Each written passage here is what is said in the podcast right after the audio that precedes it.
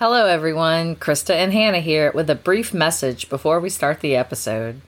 We are on the third season of Keys to Music Learning, and we have loved every second. Talking about audiation based piano instruction is a passion of ours, if you couldn't tell, and we thank you for listening and keeping us going. We recently launched the Keys to Music Learning community. Similar to Patreon, this is a way to support the podcast and access bonuses, such as opportunities to attend podcast recordings and monthly meetings so you can pick our brains with your questions, share your successes, and connect with other teachers. Become a silent partner for only $3 a month, or to access the bonuses, a friend of the podcast for $5 a month. Join today at musiclearningacademy.com slash keys to music learning community. The link will be in our show notes. Thank you all for listening and enjoy the podcast.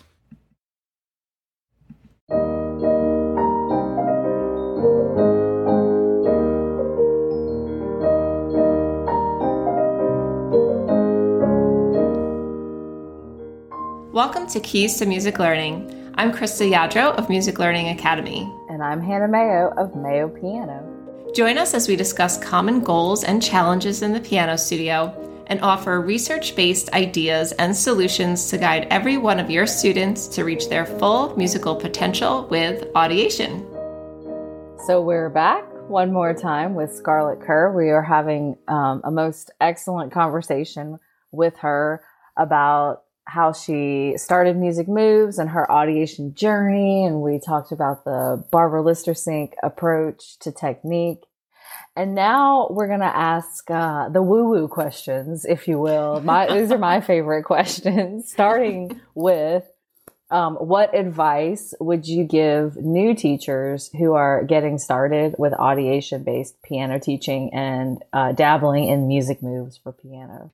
All right. So, first off, and this is genuine, this is not like a plug or anything, to check out Krista's course at Music Learning Academy. It's just, I love how well presented it is. She breaks everything down to make it very digestible. And I'm a visual person, so watching somebody do it for me is a lot easier than reading about it in a book. Um, even though reading a book is also very important. But if you want to watch someone do it, that is like an, an added bonus of her course. So I would say go there, watch, and just do it.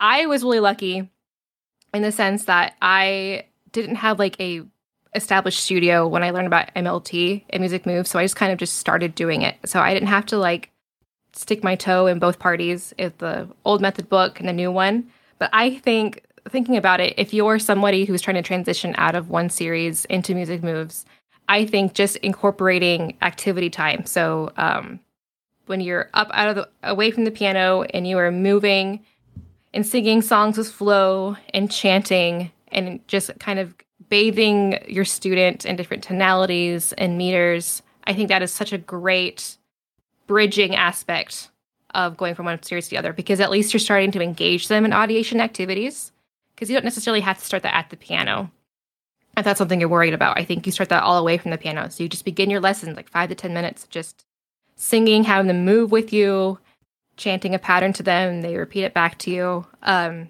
or you can just do it informally, just sing to them and chant to them, and they can respond however they want to. And then eventually, um, just kind of think about how you would approach teaching the songs in the book by rote with that MLT aspect in mind. So picking out rhythm patterns, trying to label it, or you telling them whether it's duple or triple, chanting those patterns, pointing out important tonal patterns of the song, having your students sing those tonal patterns, having them find them on the piano, having them improvise with those said rhythm patterns and tonal patterns. That way they can embody um, that piece deeply as opposed to just reading what's on the page. I think that's one way you can incorporate that aspect of music moves.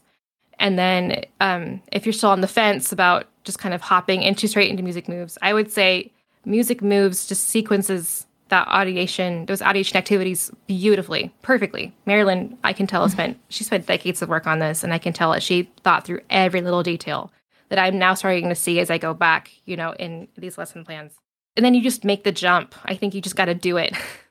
and mm-hmm. let the forest fires burn as you're trying to trying to figure it out because once you come out of that fire i think you're going to be it's just kind of like you know in a forest fire the re- that's an important aspect of change and regrowth because it allows things to grow and provides more nutrients in the soil it's same thing with you as a teacher it'll provide you the, just the nutrients for you to grow more as a teacher and help you provide better teaching for your students so they can learn more about music and not just look at notes on a page and try to decode them so yeah, I think just kind of if you want to dip your toe, break it down to the core elements of whole part, whole part, whole, and or just singing and chanting, and then you got to make the leap at some point because your kids will not benefit unless you make the leap. I think, and I I think I'm very unapologetic about that.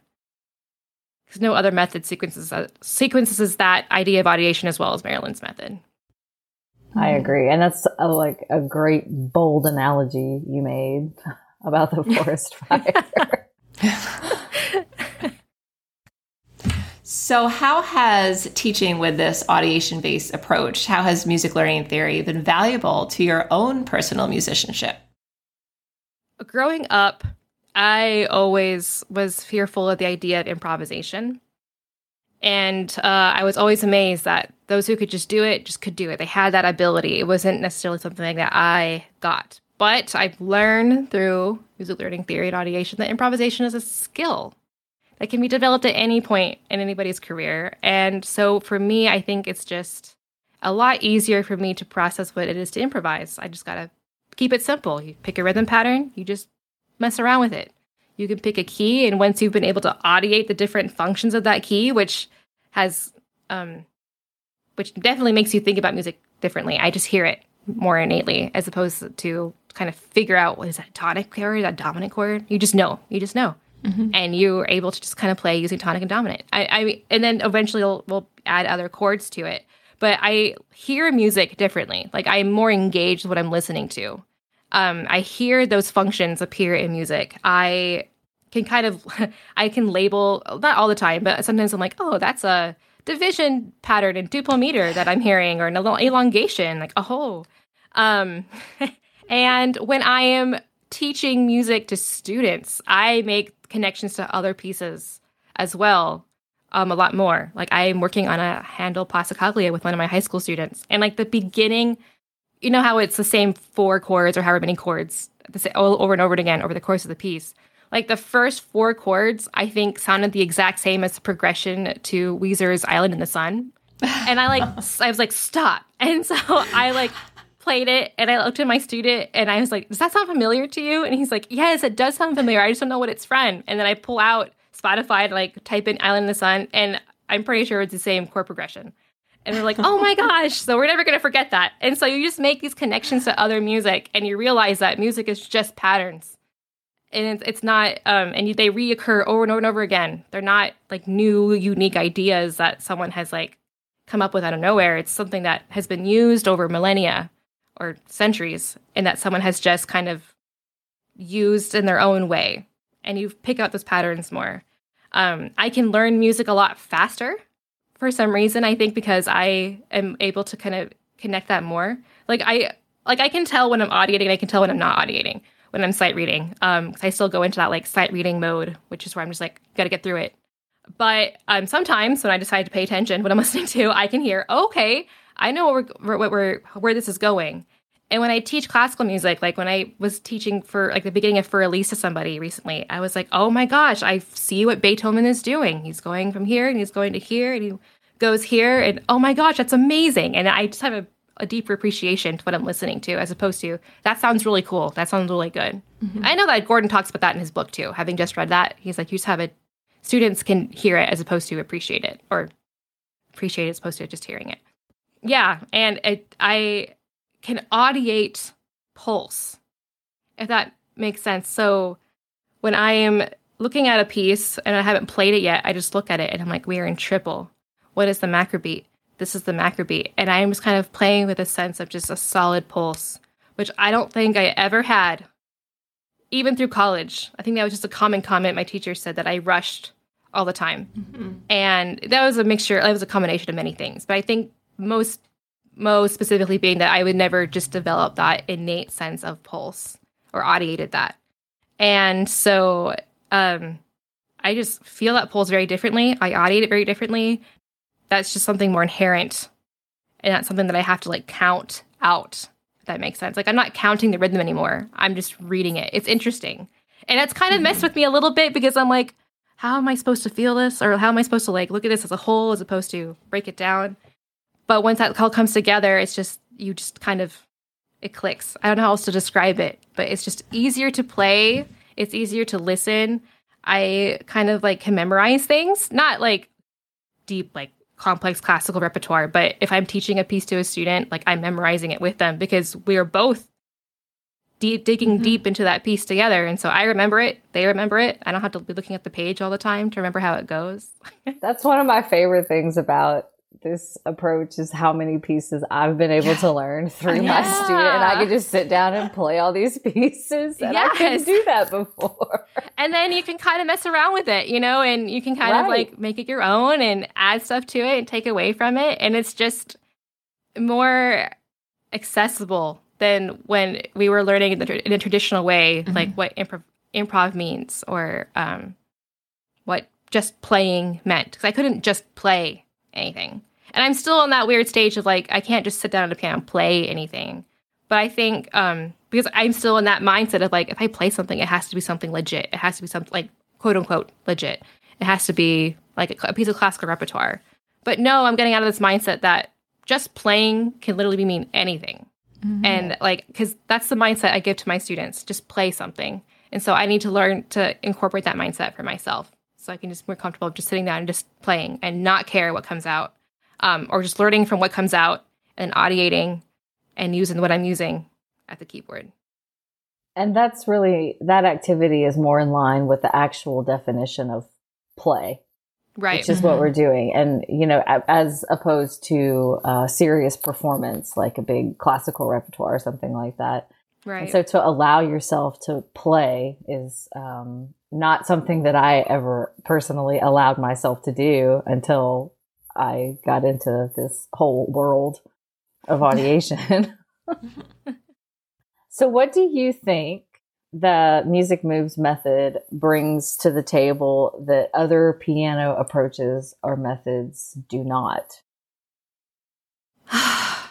what doesn't it bring? um, it brings everything. Oh my yeah. gosh, it brings everything. It brings everything that matters. Oh, I love that. It brings everything yeah. that matters.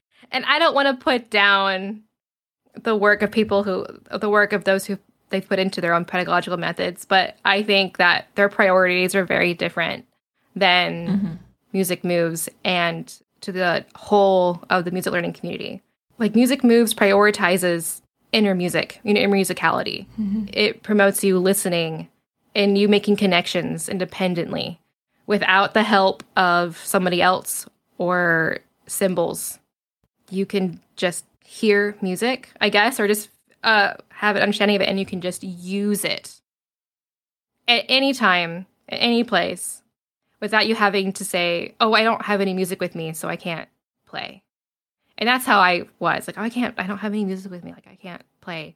Mm-hmm. Like, I tell my parents that I work with, like, my goal is that your child can play whatever they want, whenever they want. And if they learn how to read music, that's awesome. That's an important part of learning music. But if they don't get to that point, because I know that's still a struggle for a lot of people, with or without a good sequence, um, that should not keep them from playing the piano or from being a good musician. Because there's loads of wonderful musicians out there that never learn how to read music.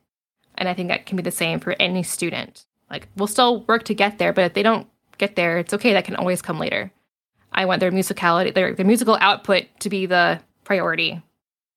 And for the students who have, you know, tracking issues or eye mm-hmm. issue, visual um, mm-hmm. impairments and things like this, you know, there there are real scientific reasons why some students are not going to get to that high level reading stage or even a lower level reading stage and it doesn't exclude them and i right. think that that's the really beautiful it's it's an inclusive method yes absolutely And I also have, I, I ask this to um, people a lot when we start talking about methods and my method versus your method. And Mhm. not, um, but it's like, can you take that musicianship away from the piano? Yes or no? You know, are these methods teaching us how to be musicians without Mhm. a piano? Because you don't always have a piano. Right. And you still want to be able to participate in music. You want to sing and chant and move and listen with more understanding and I've had this conversation with other people in our in the little like MLT group that like even though we have a child leave a studio, that doesn't mean they didn't have a solid music education. Like you still gave them a wonderful music experience, whether or not that was obvious to the student or the parent. That's still going to be with them. So I'm sure if they go on to another studio that's more traditional based, they'll be more than prepared to take on what the teacher throws at them because they have a solid foundation.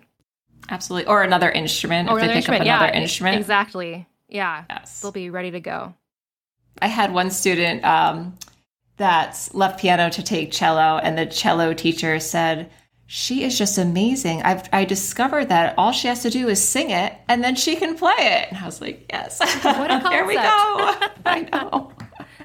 So you've talked about so many things that you love about music moves for piano and teaching. But if you were to identify one, what would be your absolute favorite part of teaching piano using an audiation based method? the creativity aspect of it. Giving, like, there is an infinite number of opportunities to have a student improvise in a lesson. And I think that is so much fun.